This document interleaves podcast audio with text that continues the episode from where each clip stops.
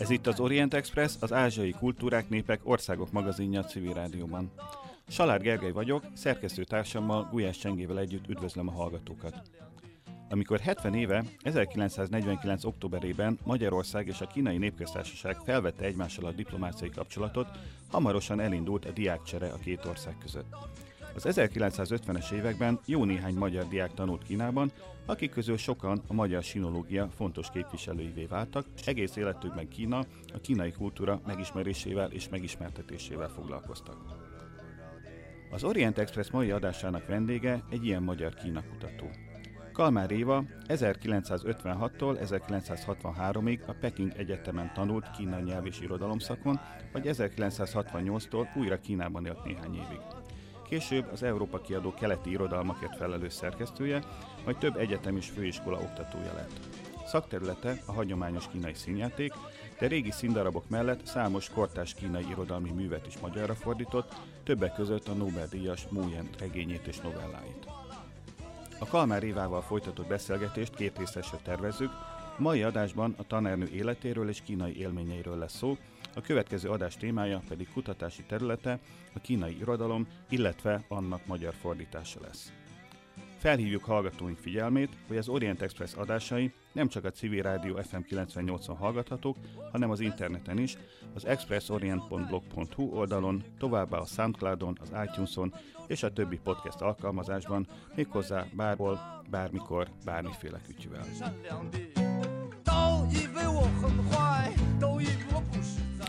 Szeretettel köszöntjük tehát a Civil Rádió stúdiójában Kalmár Éva tanárnőt, aki mindkettőnknek, tehát Csengének, illetve nekem is a tanárnője volt annak idején az ELTE kínai szakán.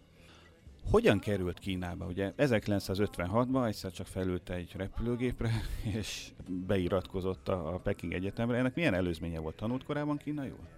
Hát én tulajdonképpen tanultam kínaiul.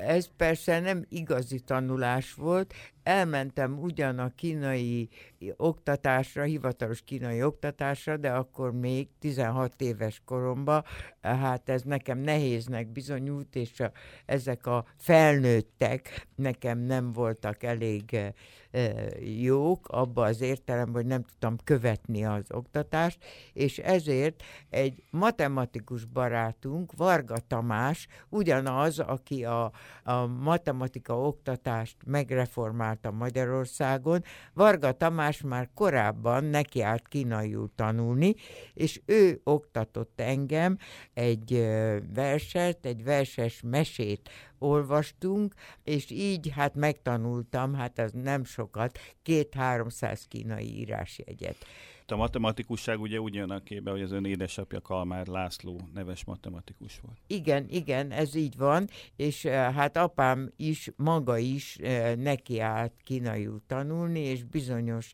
kínai írásjegyeket megtanult, és amikor Kínában járt, akkor valami mondatokat is megtanult, meg is értette magát bizonyos fokig a kínaiakkal.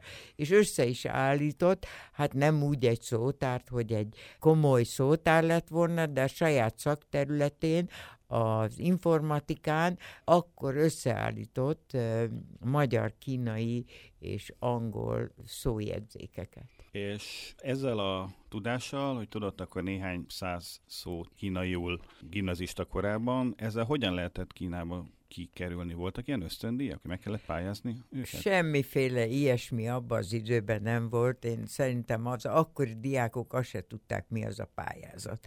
Akkor egy ilyen határozat született, vagy egy össze, összefogtak a kínaiak és a magyarok, és azt mondták, hogy küldünk akkor öt vagy tíz diákot Kínába. És akkor elkezdtek vadászni, hogy ki akar menni.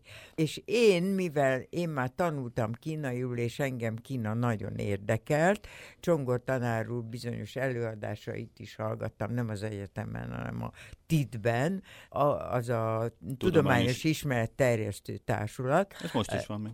Igen, és a, a, tehát engem nagyon érdekelt, és kerestem ilyen lehetőséget. És akkor nagyon megörültek nekem, hogy az idén kell küldenünk öt embert, és, és akkor egy már van. És így voltam én az egyetlen lány, abból az ötből, aki abban az évben, vagyis 56-ba kiment. És a szülei mit szóltak hozzá? Azért az 1950-es években sem Magyarország nem volt egy ilyen nagyon vidám hely, Kína meg pláne nem. Nem féltették? Hát apám ugye abszolút Kína rajongó volt, azt, hogy anyám engem féltett, az utólag tudtam meg több évvel később, mert soha nem mondták, de nem féltettek. Innen nézve Kína egy nagyon jó hely volt. Innen nézve akkor Kínába a szocializmusnak egy emberi változata működött, mert például nem vették el mindentől, mindenkitől a tulajdonát, meg Hát azt egy idő után elvették. Na igen, de az azért igen, több tíz év eltelt közben, és innen nézve, mondom, Magyarországról nézve, az egy emberi hely volt, ez valóságban lehet, hogy nem egészen így zajlott, bár nem volt annyi kivégzés például, az Kínában kevesebb kivégzés volt, mint Magyarországon. Ebben később csalódott egyébként a ön, vagy akár a családja az ön beszámolói szerint, hogy egy emberarcú hát, volt az ottani szocializmus? Ugye 58-ban is ki volt a tanárnő, amikor a nagy ugrás kezdődött, amiben azért csak meghalt 30 millió ember minimum a szocializmus emberarcúsága az mindenütt csalódást okozott mindig, még, még Csehszlovákiában is, ugyebár. Tehát ez, ez egy nagyon nehéz kérdés, de én úgy fogalmaztam, hogy Magyarországon kezdtek kinyílni a szocializmus kapui, ugye 56 után, Kínában meg lassanként bezárultak egész a kulturális forradalomig amikor kiment Kínába 1956-ban, tudott arról valamit, hogy mi várja ott egy kínai egyetemen? Tehát volt valamiféle kapcsolata már 1950 óta ott tanuló magyar egyetemisták? A bármiféle sztori eljutott Magyarországra, hogy mire nem, készüljön? egyáltalán nem tudtunk semmit, nem is ismertünk senkit. Valami, a minisztérium valamiféle tájékoztatást adott nekünk, hogy hányan vannak ott, és egy ember jött értünk, és ő szállított minket ki. Akkoriban tudnilik a repülő utazás se volt olyan egyszerű, három napig repültünk Kínába. De azért leszálltak közben, ugye? Hát ez az, meg... hogy hát persze, hogy leszálltunk, hát azért kellett három nap, mert mindenütt le kellett szállni benzinért. Milyen volt az 50-es évek Pekingje? Hát az 50-es évek Pekingje az egyáltalán nem olyan volt, mint a mostani város. Először is Pekingben még a, a, annak idején nem lehetett, nem volt szabad magasabb épületet építeni, mint a császári palota. Ez pedig összesen ennél két emelet volt. Igen, ennél fogva csupa apró házból állt. Mi Pekinget úgy hívtuk, hogy ez nem egy világváros, hanem egy világfalu. Csupa ilyen ö, alacsony épületek voltak, és régi fajta autók, néhány darab, valamennyi bicikli, Hát szóval még egy eléggé, hogy úgy mondjam, elmaradott hely volt, ázsiai város. Az egyetemen mit tanult? Ugye kínai nyelv és irodalom szakra jár, de ezelőtt feltétlenül hogy volt egy nyelvi előkészítő. Hát ugye, ugye úgy, hogy én nem hét évig voltam a Pekingi Egyetem hivatalos hallgatója, hanem két esztendőn át minket nyelvre tanítottak. Aki bölcsészkarra ment, annak második éven is kellett még nyelvet tanulni, mert klasszikus kínaiba is beavattak bennünket. Hát igen, csak beavattak, mert aztán a kötelező olvasmányokat elég nehéz volt még elolvasni azzal a tudással, amit egy év alatt sikerült elsajátítani a klasszikus kínaiból. Az egyetemi élet milyen volt ekkoriban? Például hogyan nézett ki a kollégium? Hányan voltak egy szobában? Kínaiakkal összeengedték önöket? Hát a, a külföldieknek elegáns, már ahhoz képest elegáns hely volt. Jelzem, Magyarországon is legalább négyen, öten laktak akkoriban egy kollégiumi szobába, mi pedig ketten laktunk, mindenki. Én egy mongol kislányjal kerültem össze, kínaiak úgy gondolták, hogy a magyarok és a mongolok azok összeférnek, de és összefértek nagyon, egyébként? Nem összefértünk, nagyon szerettük egymást, egész addig, míg én férhez nem mentem, a magyar ösztöndíjas társamhoz, és akkor kettőnknek lett egy szobája. Akkor oda már mongol lányt nem vitték a házasságot. de hát szóval tulajdonképpen ez egy nagyon jó szoba volt, vagy nagyon jó épület volt. Tavaly, amikor Kínába jártam, módon volt oda ellátogatni, ott most nem kollégium van, de most is ugyanúgy úgy néz ki, ezek a yuanok. Ez a Shao Yuan? Igen, ahol igen. lakott a tanár? Igen, igen, igen. 90-es években én is ebben az épületben laktam, és akkor még, akkor is ketten voltunk egy szobában, nekem igen. egy japán szóval Hát ugye összesen hat ilyen épület volt, ott voltak a, a diákszállók, és ott voltak az egyéb intézményei is a, a, a külföldi ösztöndíjasoknak, és onnan jártunk az egyetemre. Kínai diáktársaink, ők viszont hatan laktak egy szobába, emeletes ágyakon, sokkal rosszabb körülmények között. Voltak olyan ö, európaiak, akik kérték, hogy hadd lakjanak ők a kínaiakkal, hát egy darabig bírták. Mekkora volt akkor e- ez a külföldi évfolyam, akik nyelvet, nyelvet tanultak? nem csak magyarok voltak, úgyhogy elég viszonylag sokan voltunk, mit tudom én, 15-en vagy valami ilyesmi, és oroszul tanítottak, vagyis orosz volt a, a közvetítő nyelv. De a, tanárok azok nem tudtak oroszul, hanem csak a szószereteket adták ki oroszul, és folyton kínaiul beszéltek. Minek következtében mi két-három hónap múlva már értettük a kínait, tehát elég hamar meg kellett tanuljunk. Amúgy is nagy hajtás volt, nagyon komolyan és nagyon szigorúan vették. Négy-öt óránk volt naponta, és másik négy-ötöt tanultunk. Az ételeket hogy bírták? Hát az ételeket azt az első naptól kezdve. Az, az, e, ez az ösztöndíjas társunk, aki minket oda kivitt, az az első nap elvitt minket egy kínai vendéglőbe ott az egyetem mellett. Ez még igazi rendes, ott főztek mindent, tehát még igazi rendes vendéglő volt, semmi mostani technika nem játszott közre, borzasztó finom kaja volt, és ez volt az oka annak, hogy az első este kénytelnek voltunk pálcikával megtanulni enni. Enni akartunk, de, nagy, de, de más nem volt, csak pálcika. Igen, azt tudja motiválni az embert, hogy egyébként éhen hal. Mi volt a kedvenc étel? Hát nem tudom én, valamilyen halak, meg hungsaró, meg ilyenek. Mit lehetett ott csinálni azon körül, az ember tanult meg, evett?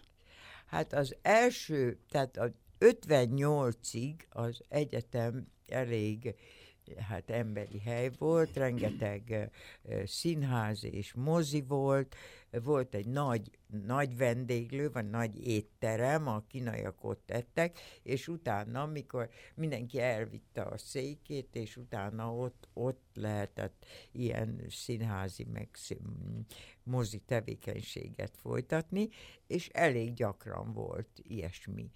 Az a helyzet, hogy a városban is lehetett, már hogy bent a Pekingben mostanában ez mulatságos lenne, a Pekingi Egyetem akkoriban kint volt a városból.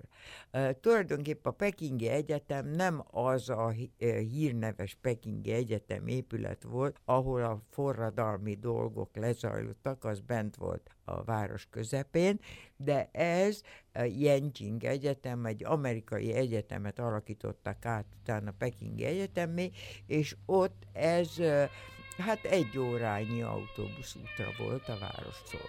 Manapság ez bent van a város közepén.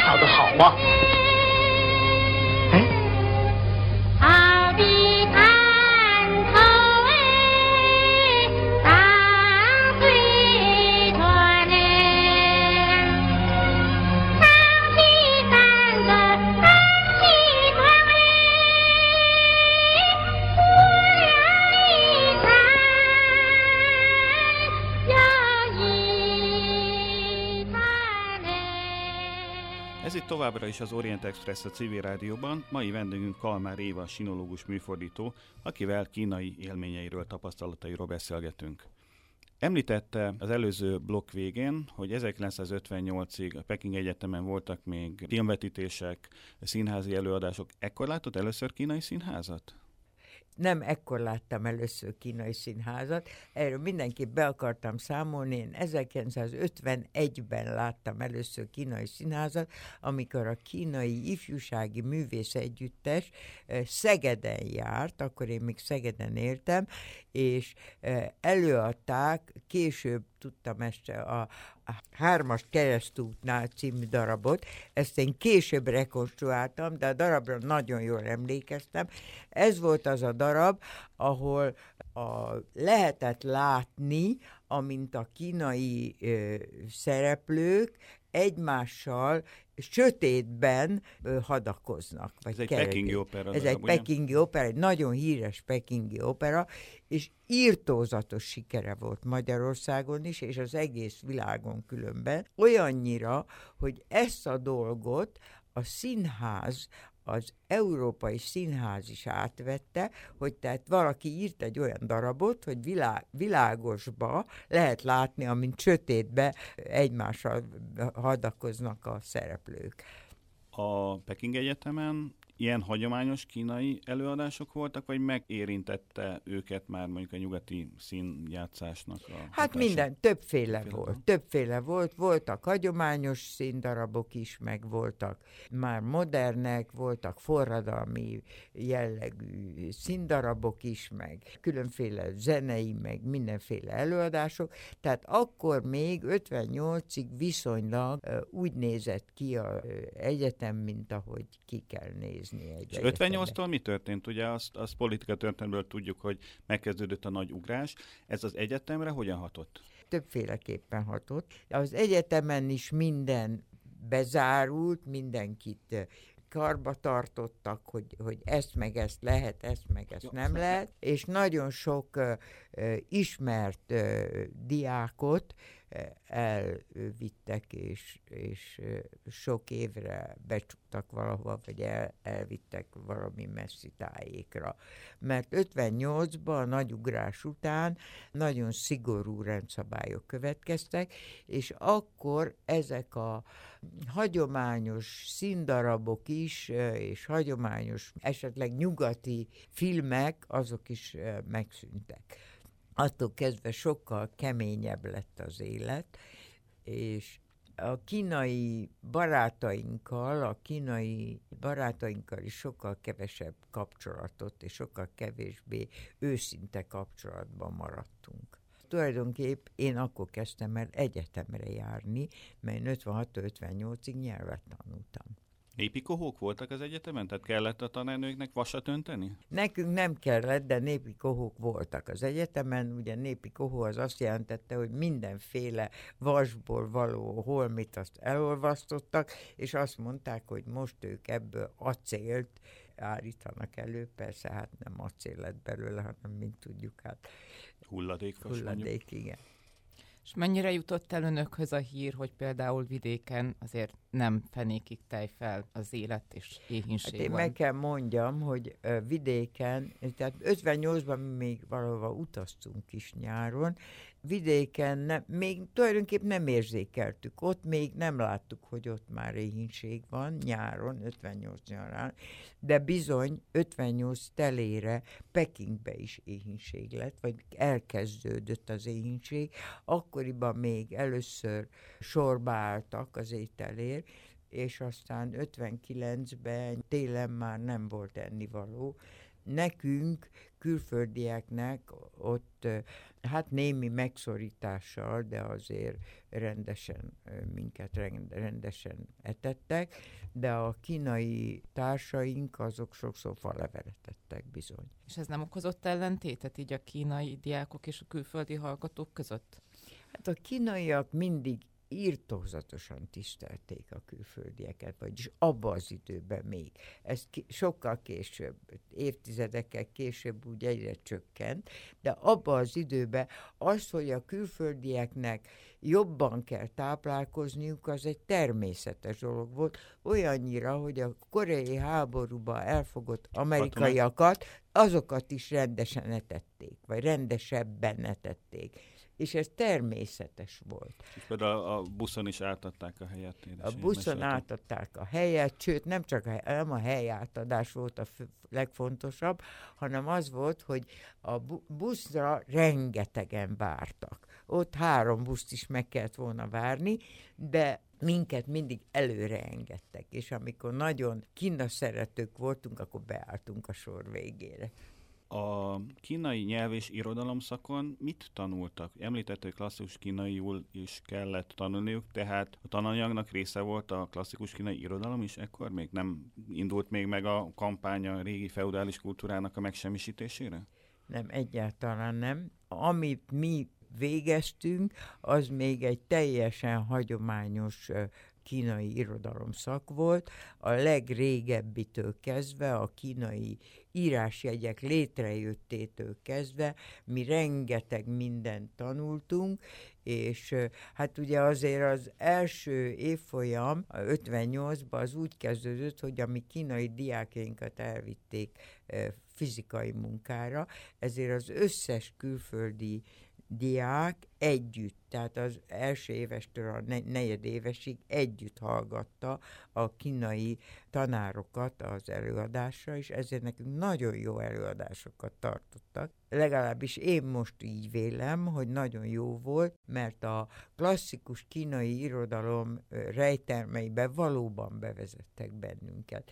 És ebből is vizsgáztunk, ugyan a kínai tanárok időnként nem hitték, hogy mi azt értjük, de azért kérdeztek komoly kérdéseket. Szakdolgozatot kellett írni? Tehát volt már ez a rendszer ott is? Igen, igen, szakdolgozatot kellett írni, már, már negyedéves korunkban is kellett egy évfolyam dolgozatot írni, és aztán ötödéves korunkban egy, egy rendes szakdolgozatot. Hát rendes, szóval ideológiai szempontok nagyon figyel, szerepet játszottak, úgyhogy már nem tudom milyen, milyen szakifejezések voltak ott, de szóval nagyon kellett arra, hogy voltak osztály szempontok, de azért írtunk rendesen. Mi Igen. volt a szakdolgozat témája? Én Puszunlinról írtam szakdolgozatot. Puszunlin egy 16. századi kínai író, aki novellákat írt, mégpedig különleges novellákat, és ő neki Európában elég hamar nagy sikere volt. Én őróla Tőkei Ferenc írásai és fordításai nyomán szereztem tudomást. Hát tanultunk róla persze, de ő nem tartozott a legkiemeltebb és a legszeretettebb írók közé, ugyanis rendkívül élénken kritizálta a kínai társadalmat azt a bizonyos konfuciánus társadalmat, amiben mindenféle dolgok igazságtalanul szerepeltek. Megérzem egyébként, hogy Pusszunglingnek a novelláit, ezek tulajdonképpen egy egyperces novelláknak tekinthetők, mert nagyon rövidek. Tőkei nem, Ferenc, nem, nem, nem. Ez nem így van. Nem? Ez a Tokai Zsolt velem együtt a, no, a rövid novellákat választotta ki, ja. és azokat fordította le. És vannak bizony a háromszor, ötször olyan hosszúak, Tőkei nem is csak azokat fordította, és én is fordítottam néhányat, de én mindig csak szerettem volna az összeset lefordítani. 330 novellát írt, és ebből csak körülbelül 30 vagy 50, ami ilyen nagyon rövid, ilyen egyperces novella. Nagyon bonyolult, és, és sok ilyen szellemeket és egyéb, főleg rókatündérek. rókatündérek és mindenféle ilyeneket szerepeltet, és ezért különféle dolgok megjelennek a, a kínai társadalom negatívumai közül is.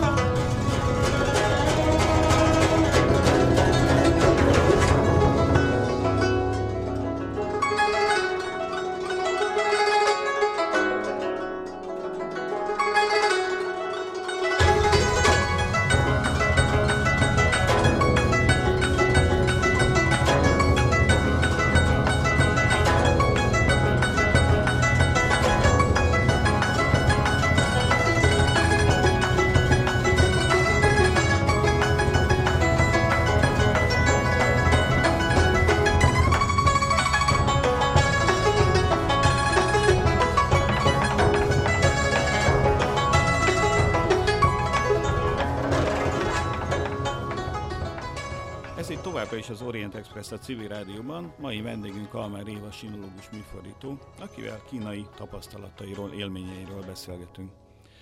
Említette, hogy Kínában házasodott meg, ugye egy magyar ösztöndíjas társához ment hozzá. Hogy nézett ki egy kínai esküvő egy magyar pár számára? Hát nem az esküvő, hanem a házasság kötés.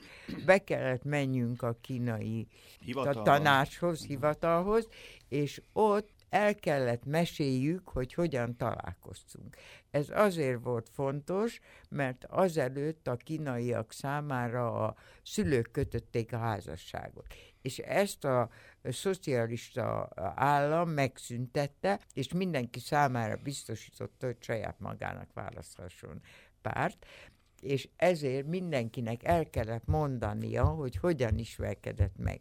És ezt velünk is megcsinálták, majd pedig pecsétet kellett tenni, de mivel nekünk akkor még névpecsétünk nem volt, ezért a Új új, lenyomatot. új lenyomatot tettünk a, a, a házasság kötése. Majd este az ösztöndíjas társaink rendeztek nekünk egy ilyen ö, vacsorát, vagy ilyesmit. Milyen volt ez a lagzi? Magyar ételek voltak, vagy kínaiak? Magyar ételek voltak, vagyis az ösztöndíjas vendéglőbe, amiket összebírtunk, összebírtak szedni, azok voltak, meg sütemények, meg Pálinka ilyesmi. azért csak volt. Biztos volt pálinka, meg bor, meg mindenféle. Akkoriban még fogyasztottam ilyesmit. És mindkét gyereke Pekingbe született. Milyen volt Pekingben szülni? Nem volt félelmet? Gondolom azért az egy más világ volt Pekingben is, tehát akkor még nem voltak dúlák, meg felfújható gumilabda, meg terhes gondozás, meg ilyesmi. Hát ugyebár Kínában a népszaporulat már akkor is nagyon nagy volt, úgyhogy a kínaiaknak viszonylag nagy tapasztalatuk volt abban, hogy hogy kell gyereket szülni. Nekem eszembe se jutott, hogy ez félelmetes lenne, de mi az amerikai kórházba szültünk, vagy akkoriban. Ez, hogy amerikai kórház, ez mit jelentett, hogy konkrétan amerikaiak voltak ott, még vagy pedig még 50 évvel korábban az amerikai Hát nem 50 évvel, de, de a, a felszabadulásig, 49-ig vagy 50-ig. Tehát ezt a kórházat az amerikaiak létesítették, olyan szintű is volt, és aztán nem tudom, 50-ben az amerikai orvosok eltűntek onnan, de azokat a kínai orvosokat ők instruálták eredetileg. Úgyhogy nagyon jó, jó körülmények voltak a, az első szülésemkor, de sose felejtem el nekik, eh, nagyon hálás vagyok, hogy amikor oda bevittek, és ugye, hát az, az fáj, azért az, hogy az ember elkezdi az első gyerekét szülni, az fáj, és egy nem? csomó, egy csomó gyerekfénykép volt a falon. És az annyira felvízította az embert, hogy elfelejtette a fájdalmait. A második is az amerikai kórházba született? Nem, a második gyermek az a szovjet kórházba született. A szovjetek is létesítettek egy kórházat eh, Pekingbe, de amire én a második gyerekemet szültem, ez már 65-ben volt, akkor én már a követség alkalmazottja voltam, akkoriban már a szovjet specialisták is hazamentek, mert a, szintén politikai okokból már nem lehettek ott. Az a kórház kevésbé volt jó, mint a, az első, de ott is minden probléma nélkül megszültem a gyerekemet. Semmelyikkel nem volt, hála Istennek, semmiféle konfliktus. A bürokratikus gépezet tudta kezelni ezt a helyzetet? hogy itt van egy hallgató, aki egyrészt külföldi, az eleve problémás, másrészt még egy gyereke is van. Hát ez ebben érvényesült a kínaiaknak a másféle szemléletmódja erről a dologról. Ők azt mondták, hogy hát a gyereket azt nem lehet, gyerek az nem ösztöndíjas, a gyereket azt nem lehet oda vinni a, a diákszállóba, adjuk egy kínai ö, családnak kölcsön. Na hát erre én nem voltam hajlandó, és akkor egyfelől a szomszéd faluban béreltünk egy szobát, és azt mindennel elláttuk, amivel csak el lehetett. Egy kis szoba volt, de mégis tisztaság volt és rend, és ott neveltem a gyerekemet. Nekem olyan szerencsém volt, hogy apám éppen akkor az akadémia kiküldetésébe mm, kijött Kínába, és anyámat is magával hozta, úgyhogy a szüle, szülés után két héttel már anyám is ott volt, és egy-két hónapig segített nekem, de a gyereket ott, ott onnantól a Tudományos Akadémia kísérleti bölcsödéjébe helyeztük el, ami persze hát nagyon fájdalmas volt, de nagyon gyakran jártunk hozzá, bár egy óra hosszat tartott. Mit jelentett, hogy kísérleti bölcsöde, hogy kísérleteztek a gyerekkel? Nem, a kísérleti bölcsöde az azt jelentette, hogy ez egy kiemelt hely ja. volt, igen. Uh-huh. Megint csak azt kell mondjam, 1960-ig, amíg a nagyugrásnak az, az éhezés része be nem jött, tehát addigra már a bölcsödébe se tudtak a gyerekeknek rendesen például tejet adni, csak a legkisebbek kaptak tejet, és akkor különféle betegségek ö, elterjedtek, és akkor jobbnak láttam anyámnak írni, és a gyerekemet haza, hazahozni Magyarországra. 1960-ban, 58-ban született, tehát valamivel több mint két éves volt. Kicsit tudott kínaiul, de sajnos később ezt elfelejtette. És miután végzett és hazajött Magyarországra, utána mit tudott kezdeni egy Pekingben szerzett kínai nyelv és irodalom diplomával? Hát akkoriban, tehát 65 végén jöttem haza, 65-ben akkor megint csak politikai okból igen rossz volt a kapcsolat Magyarország és Kína között. Ezért, ahol én megjelentem, hogy én kérem szépen állást keresek ezzel a kínai diplomával, mindenki félt hogy, hogy, hogy kínai, hát, hát szó se lehet róla. Úgyhogy nem igen könnyű volt állást keresni, hónapokig nem volt állásom, csak mindenféle tolmácsolások akadtak, és akkor végül én magam mindenhol próbálkoztam, és a Színháztudomány, akkor úgy hívták Színháztudományi Intézet, a magyar, most Magyar Színházi Intézet, ott az anyámnak egy hajdani ismerőse volt az igazgató, és akkor én ott megjelentem, és mondtam, hogy én, engem a színház nagyon érdekel, én így szeretnék állást, és akkor valahogyan nagyon bonyolult módra juttattak nekem oda egy, egy, egy állást, és ott, ott, ott kerültem.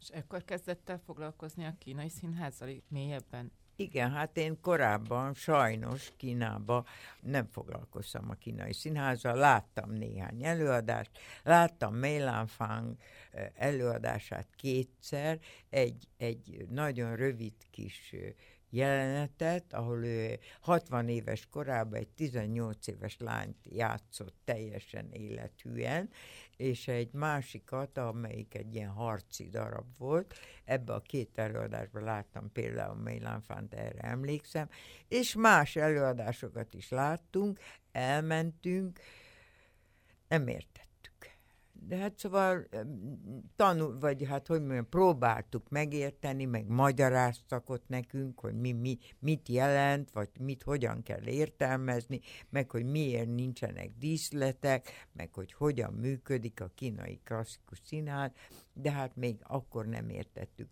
Én az ilyen tapasztalataimat mind később írásban és filmből és ilyesmiből tanultam meg. A kulturális forradalom 1966-ban tört ki, és 68-tól tanárnő megint Pekingben élt. Éreztek valamit a, a kínzajló eseményekről? Egyáltalán ki lehetett menni? Hát 68-ba én akkor már a követségre mentem, a férjem, az első férjem az ott volt diplomata, és így én kimentem oda, nem nagyon hagytuk el az épületet. Voltak ilyen szabályok, hogy külföldieknek egy méternél kisebb írást a falakon elolvasni tilos. És ezt hogy ellenőrizték? Hát, mert mindenütt kínaiak voltak. Tudnék, az volt, hogy a japánok körbejárták, és ezeket a egy, egymásnak írták ugye a, az egymással harcoló csoportok a, a, a falakon az írásokat, és a japánok el tudták olvasni, mert ugye a kanjikat, a, a, tehát kínai írásjegyeket, azokat ők japánul beolvasták. És ez volt az egyik oka annak, hogy nem lehetett, nem engedték, hogy, hogy ezeket olvassuk, és hát egyáltalán nem nagyon lehetett közlekedni, nem csak előre meghatározott helyekre lehetett menni, kínaiakkal nem lehetett kapcsolatot tartani. Volt egy kínai barátunk, aki valami egyszer valami este nyolckor valahol találkozott velünk, titokba, a barátainkhoz se lehetett már sehova sem menni. Tehát akkor teljes elzárás volt a külföldiek és a, kínaiak között. Akkor gyerekek is bent voltak a követségen? Hát igen, a gyerekek is bent voltak. A, a nagyobbik fiam az a német követségnek volt egy iskolája, NDK követségnek, volt egy iskolája, ő német, azóta is tud németül, ő német iskolába jár, a kicsit pedig hát ott valaki mm, eltartotta, mert én dolgoztam akkoriban. Ugye ebben az időben voltak divatosak ezek a bizonyos forradalmi mintaoperák. Ilyeneket mutogattak külföldieknek? Vagy ez, ezek csak később derült ki, hogy mik voltak ezek? Nem, nem, én láttam, azt hiszem, azt hiszem a hétből ötöt láttam a, a forradalmi mintaoperák közül, én úgy ítéltem meg, hogy ezek borzasztóak. Mindegyik ideológiailag alátámasztott, tulajdonképpen egy pártörténet volt a hét opera, mindegyik a, a pártörténet valamelyik epizódját jelentette meg. A hagyományos kínai színház elemeit csak itt-ott alkalmazták benne, de, de tulajdonképpen voltak díszletek, én úgy találtam, hogy unalmasak, én, én írtam erről egy cikket, akkoriban a nagyvilágban, én nagyon rossznak találtam. Na most a mostani kínaiak érdekes módon szeretik ezeket az operákat. De le, valószínűleg nem az egész előadást szokták megnézni, hanem csak a zenei részek azok kellemesek, vagy, vagy nem tudom pontosan, meg érdekli őket a pártörténetnek az a része, amit ma már kuriózumként tartanak számon. Én így értékelem, hogy ők ma a mai kínai ifjúságban némely emberek szeretik ezeket a forradalmi mintakép színműveket.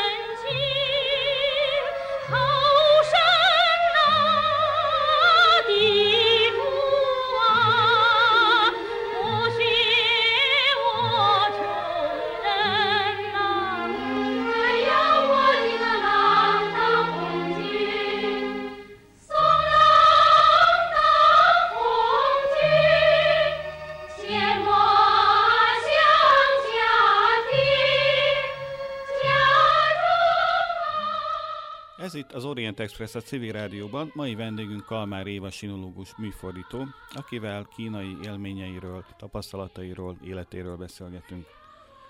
1979-től az Európa kiadó keleti irodalmakért felelős szerkesztőjeként dolgozott. Volt igény ekkor Magyarországon keleti irodalmakra, már még a Kámaszútrát meg az illatos kertet leszámítva?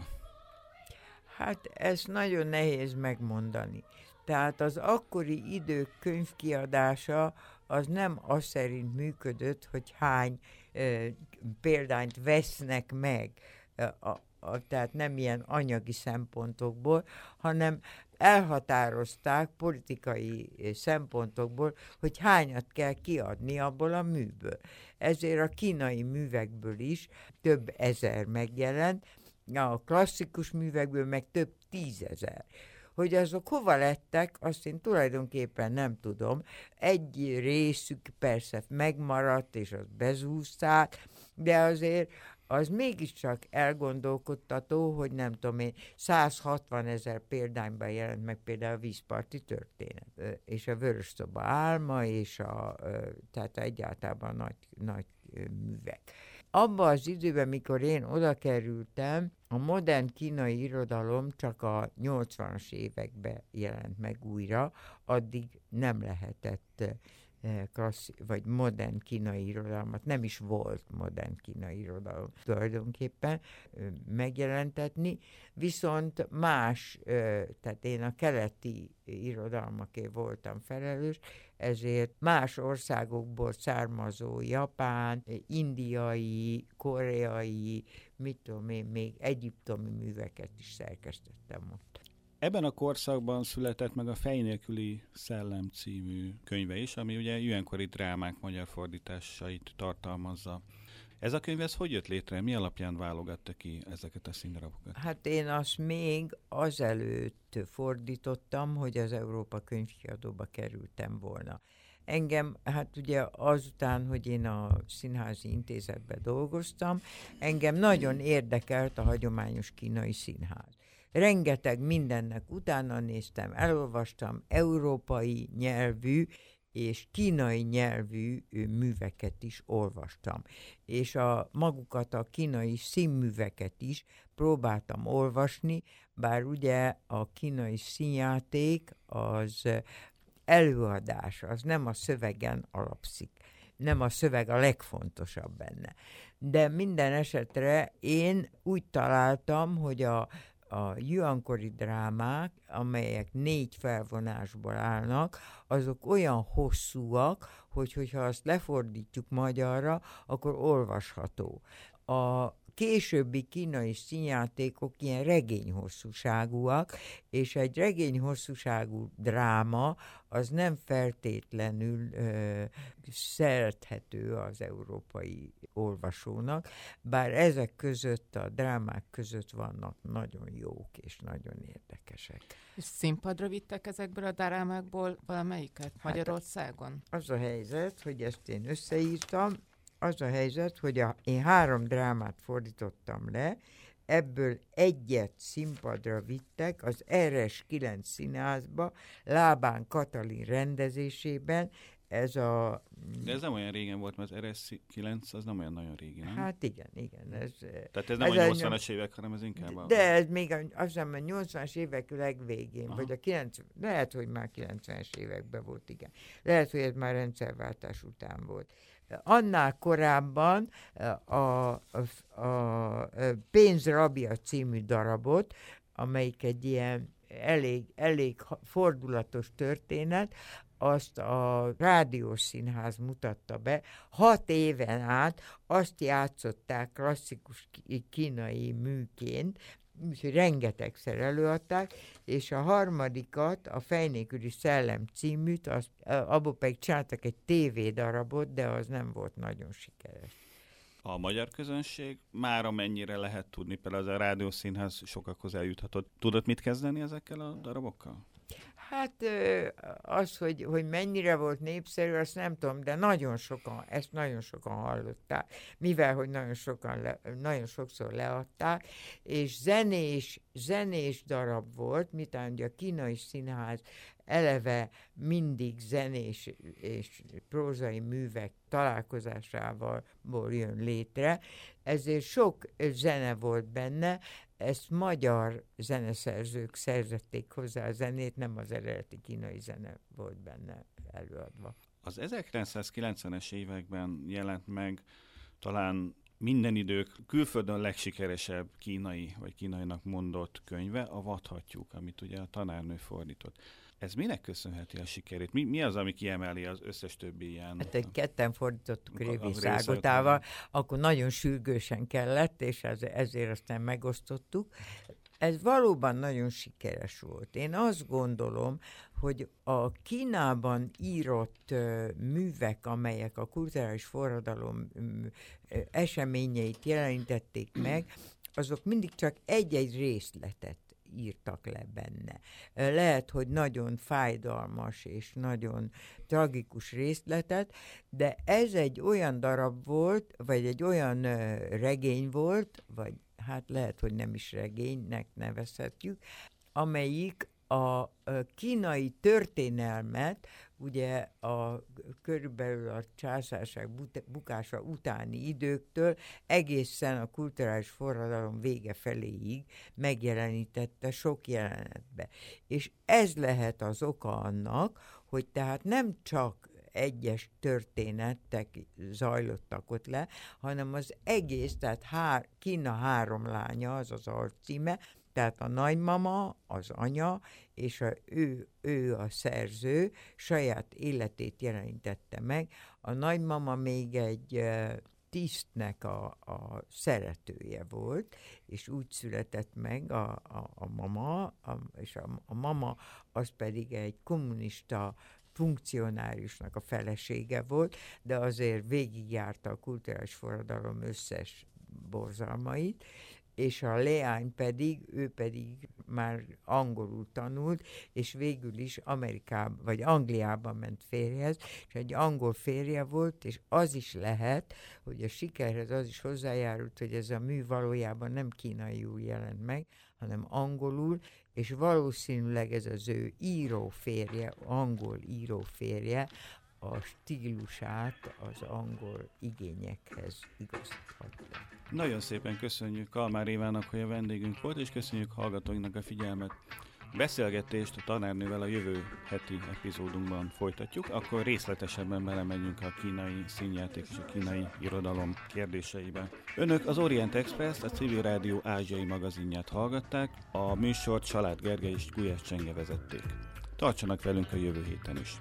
Felhívjuk figyelmüket, hogy az Orient Express adásai nem csak a civil rádióban hallgathatók, hanem az interneten, az expressorient.blog.hu oldalon, továbbá a Soundcloudon, az iTunes-on és a többi podcast alkalmazásban, méghozzá bárhol, bármikor, bármiféle kütyüvel. A viszont hallásra!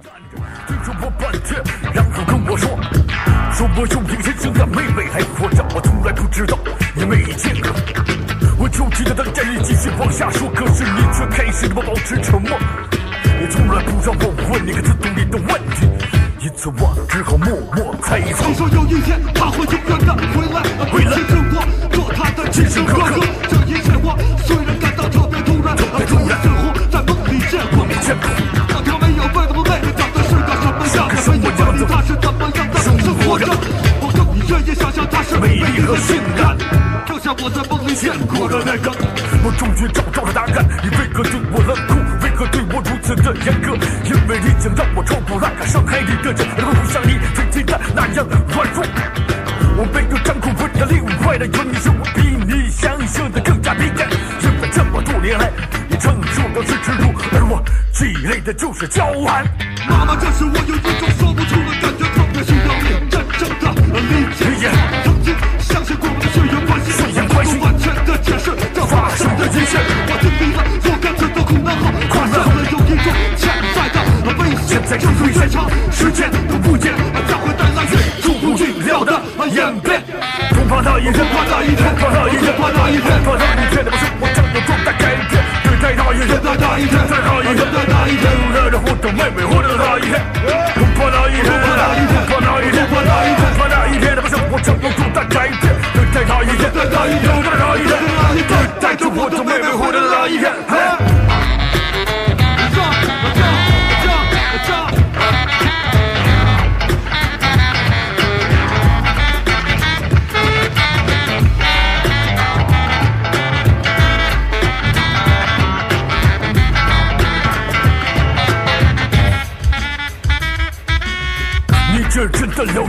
没见过的妹妹，或是真正的了解我吗？如果有一天我们俩发生了爱情，你们将会怎么样来处理呢？妈妈，我对不起你，如果我的疯狂将会给你带来就么不祝福的结果，会不是因为什么还没有见到妹妹，就已经开始爱上她？她会真的尊重你吗？尊重你吗？啊，她会真的看的心、看的起我吗？如果有一天你。年吃的劲，过了后产生了矛盾，我们还会真的互相爱吗？互相如果有一天你们俩想要分开，你到底让我跟谁走呢？妈妈，妹妹活着的那一天，他妈将是一个机会，超越那个传统的家庭观念。这么多年来，你和我浪了多少感觉？因为你的堂堂的家长的尊严，我一直想他妈试着暴力把这问题解决，可是你却很少给我机会我现。居然看不见。妈，我的心中有一扇门，却没有发现，甚至表现在高兴后面。高兴后面为了生存而妥协，是因为你的存在，我努力的改变，努力改变。如果爱起了作用，我会感到轻松，甚至放掉所有的危险和理想。如果恨起了作用，这样伤感的去回忆，并且默默度过那一天，度过那一天，度过那一天，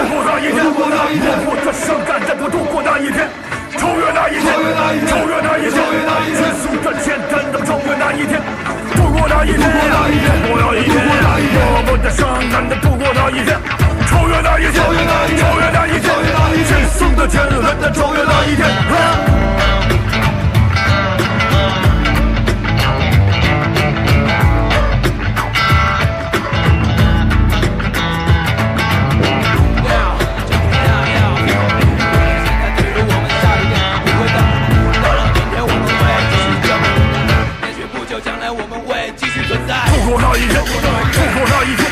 我们的伤感。艰难超越那一天，度过那一天，度过那一天，我霍的商家，怎样度过那一天？超越那一天，超越那一天，迅速的简单的超越那一天。